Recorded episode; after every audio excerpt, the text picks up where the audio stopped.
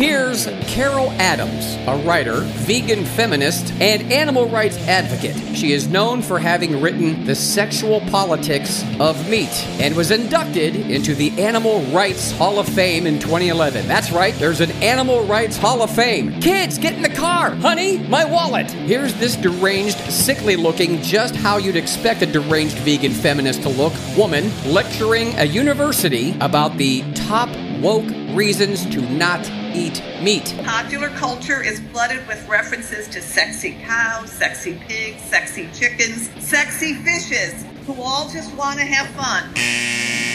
Girls aren't the only ones who want to have fun. Uh, what makes for a sexy fish? What does a sexy fish do for fun? How do you know what cows, pigs, and fish want out of life? Also, why do we let the mentally ill speak in public? Don't you ever tell me Amateur Nation isn't mostly full of mentally ill people.